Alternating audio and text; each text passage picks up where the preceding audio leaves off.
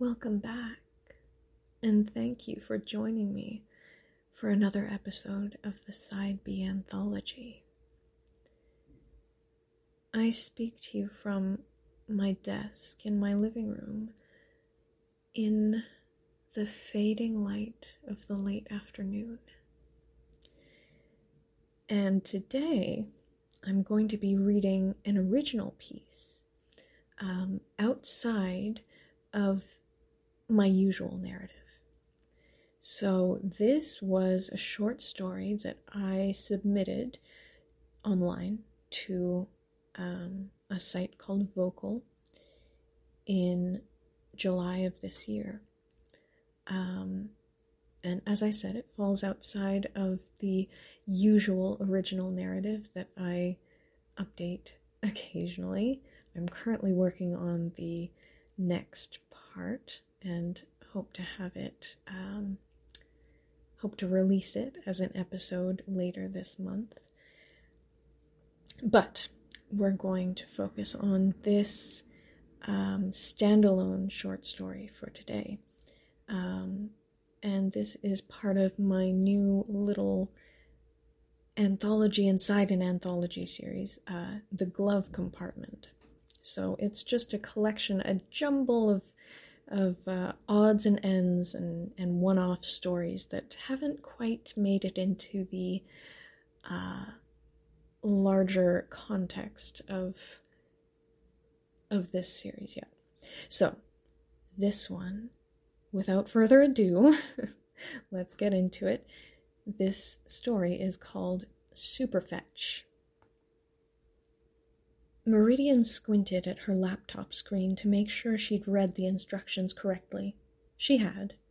Her application for a points card had thus far resulted in one cryptic error message and one timeout upon pressing the submit button, neither of which had made any particular sort of sense. And yet, here she sat, filling the required information out in full. Again. When there was a faint tip tap tapping at the other end of the room. She stopped mid word, fingers hovering over the keyboard all a tremble. Her gaze flitted around the room suspiciously, but she heard nothing more. There was nothing. She grumbled wordlessly, fixed her attention back on the keyboard. No sooner had she begun typing out the second half of her street address than there was a crinkle scritch scratch in a corner where there should have been nothing of the sort. Meridian's gaze whipped over to the spot, glaring at it in challenge. All was still. And then a rat leaped out from behind the armoire before stopping abruptly to sniff at the air half seated, rubbing its forepaws together in what Meridian could only characterize as being an apprehensive sort of way. She watched the scene unfolding before her in shock, eyebrows up to her hairline. It was one thing to imagine having a rat as a house guest, but quite another to live it. As the shock began to wear off, only to be replaced by a sense of flighty alarm, a groundhog appeared, this particular visitor struggling to lug a strange lump of fabric along the floor behind it. This was quite beyond what she was able to take in silently. Meridian leapt to her feet, letting out an entirely involuntary shriek of indignation. They were nine stories in the air. Nine! The unlikely party squeak grunted at the sudden outburst and scurried away, nearly bumping into one another in their haste to escape. Kiko came running in from the kitchen. You all right? I. It had all happened so fast, Meridian began to doubt what she'd seen. There was a groundhog in our living room. A sharp laugh. Good one! Right? Meridian agreed faintly, feeling like she wanted to sit down. There was a rat, too. At this, Kiko's eyebrows knit together and she gave Meridian a searching look. Baby, help me out here. You're speaking literal nonsense. Meridian looked down at the palms of her hands, shaking her head and drawing in a steadying breath. I, I don't know what to tell you. There was a rat. Then there was a groundhog. I yelled, they ran, and they left that. She gestured at the floor between them. Oh my god! Kiko gasped, caught somewhere between mirth and horror. What is that? Meridian shook her head, still at a loss for words. What did a rat need a satchel for? Kiko asked, as though it were a reasonable, everyday thing to wonder. It, it was the groundhogs, Meridian corrected her weakly. Oh, of course, that makes sense, Kiko replied in mock seriousness. She considered for a moment. I'm going to open it. It looked like a rumpled old t shirt where it lay on the floor, and as soon as Kiko picked it up gingerly between thumb and forefinger, a package wrapped in plain brown paper slipped out and thudded to the floor with a thwap. Kiko gave the shirt satchel another delicate shake for good measure, but nothing more was forthcoming. They both stared down at the nondescript parcel. Should we. Kiko grimaced as she let the rest of the question trail off. Meridian gave her a worried frown. They both looked back down at the would be gift. Kiko let out a huff of air. ah, fuck it. How dangerous could it be? She dropped into a crouch and hesitated a moment, hands trembling. Then she seemed to steel herself and in one swift movement ripped away a section of the paper. Oh, she said, somewhat put out. It's just a notebook. Meridian let out the breath she'd been holding.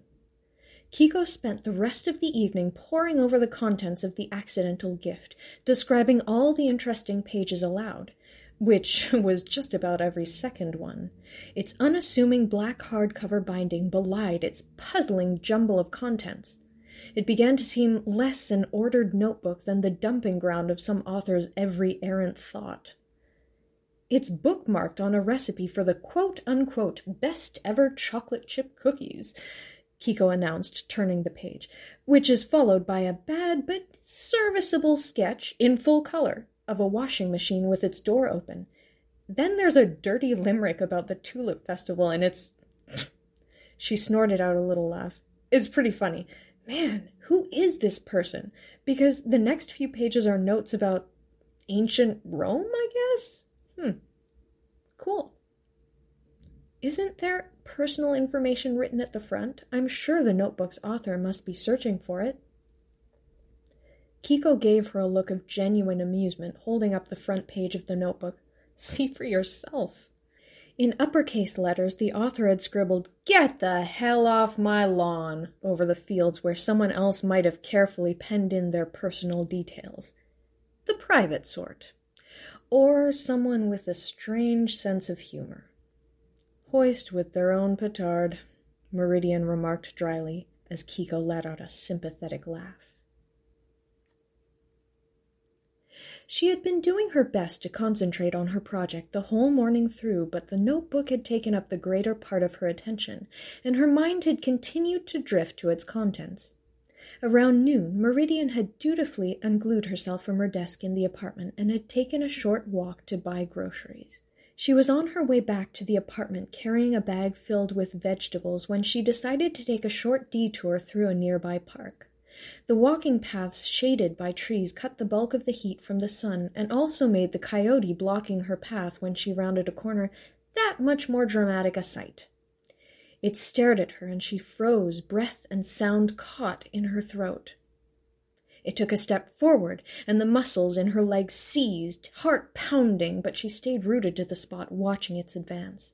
Several steps away from her it flinched, nose twitching as it sniffed the air and then its whole bearing changed. It bounded the rest of the distance, tail wagging madly, and Meridian managed only a garbled cry of alarm as the coyote butted her hip and snapped at her purse, pulling it away from her side in its jaws. She let the purse strap slip off her arm in shock. Tail still wagging madly, the coyote stuck its snout inside her purse and growled, rifling around until it came back up for air, depositing something at her feet. The notebook. The coyote looked up at her expectantly, then down at the notebook, then back up at her. Meridian looked back at the coyote feebly. It let out a bark that sent a jolt of fear through her, and she let out a ragged breath. When she made no other move for several heartbeats, the coyote looked back down at the notebook, whined, and nuzzled it further toward her boot clad feet. She had read plenty of news stories warning Ottawa residents about how dangerous coyotes could be, but at this point, running away seemed like a more dangerous option than giving the wild animal her wary attention. Uh, okay, she breathed, bending down to pick up the notebook. The coyote just kept staring, expectant. She slipped the elastic band from the cover and opened it, watching the coyote's eyes go impossibly wide, its tail wagging madly. The coyote placed its paw suddenly on the exposed paper of the notebook, open to the page for the cookie recipe that Kiko had left bookmarked, and with another bark made to scratch at it, then withdrew its paw altogether and whined. She suddenly understood. It wanted her to give it the page. She began carefully tearing it off, still in a daze, still fearing for her safety, and the coyote turned in a circle, entire body trembling with the force of its wagging tail. She gave in to the absurdity of the situation. You want to play fetch? She forgot to make it a question. The coyote's tail went pin straight, and it crouched before her momentarily, eyes wide. Giving the wild animal an incredulous look, Meridian tried balling up the page in her fist. The coyote watched her with rapt attention, gulped, then went back to panting with a hoarse whine of appreciation. Meridian let out a deranged chuckle, still rather terrified, and then threw the paper ball. Not very far, of course, but far enough that it disappeared behind a cluster of bushes.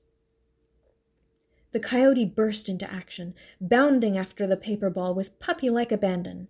Before she had any time to consider escaping in the other direction, the coyote was bounding back toward her and placing the ball down at her feet. Then it thrust its paw onto the next page of the still open notebook in her hands. Again? Meridian asked weakly. The coyote turned in a circle, tail wagging. Well, all right then. Here's she glanced at the page shakily. A sketch of a washing machine. Meridian balled it up, threw it, and again the coyote gamboled off into the foliage. Though this time, when it had retrieved the paper ball, it stared back at Meridian from a distance and then disappeared further into the trees. She waited a minute or two, but it didn't return. She finally looked down at her feet was not the balled up recipe, but instead a single sheaf of paper, somewhat soggy in one corner, where the coyote had been carrying it in its mouth. A check with her name on it, signed and dated, for two thousand dollars and forty two cents. The coyote had paid her for some coyote reason that she could not possibly fathom. It was official. She had gone mad. Thanks, she whispered weakly to the empty park path. The trees rustled in the breeze. It was weirdly tame, Meridian was explaining later that evening, Kiko lounging on the couch beside her. I'm telling you, it came out of nowhere and just paid you to play fetch. I know, you've said, Kiko cut in with a chuckle. Like the signature was illegible, and even the name printed on the check seemed fake. According to Google, Pat Borrigan III doesn't exist. But the check went through. It did, Meridian confirmed, giving Kiko a look of wide eyed incredulity. I just. But she stopped short, unable to put the rest of her feelings into words. She closed her mouth and shrugged. They sat, for a moment, in companionable silence. Then Kiko sighed. Look, I have to bring this up. Did you really have to give away the cookie recipe? I feel like $2,000 was a fair exchange for it, Meridian pointed out with dry amusement. Kiko turned to give her a level look. It wouldn't have been, but those extra 42 cents? She shook her head in grudging admiration. Clever little scamp knows the value of a great cookie. Meridian rolled her eyes, but smiled anyway. Question is, Kiko continued, leaning forward ever so slightly, all matter of fact, what should we do with it? Are you thinking what I'm thinking? Probably. Well then, on three? On three. One, two, three. Invest! Weekend in Montreal! They stared at one another fondly, trying not to laugh. Then there was a tip tap tap at the balcony window. The end. So that was my weird little one off uh, modern day story that I think is quite different from my usual fare on this um, podcast. But I hope you got a little bit of amusement out of the absurdity of it. So, if you're listening to this in the morning, then good morning. I hope you have a good day. Gambatte. And if you're listening to this at night, then good night. Have a good rest. And I hope you have strange and interesting, fantastic dreams. See you next time. Bye.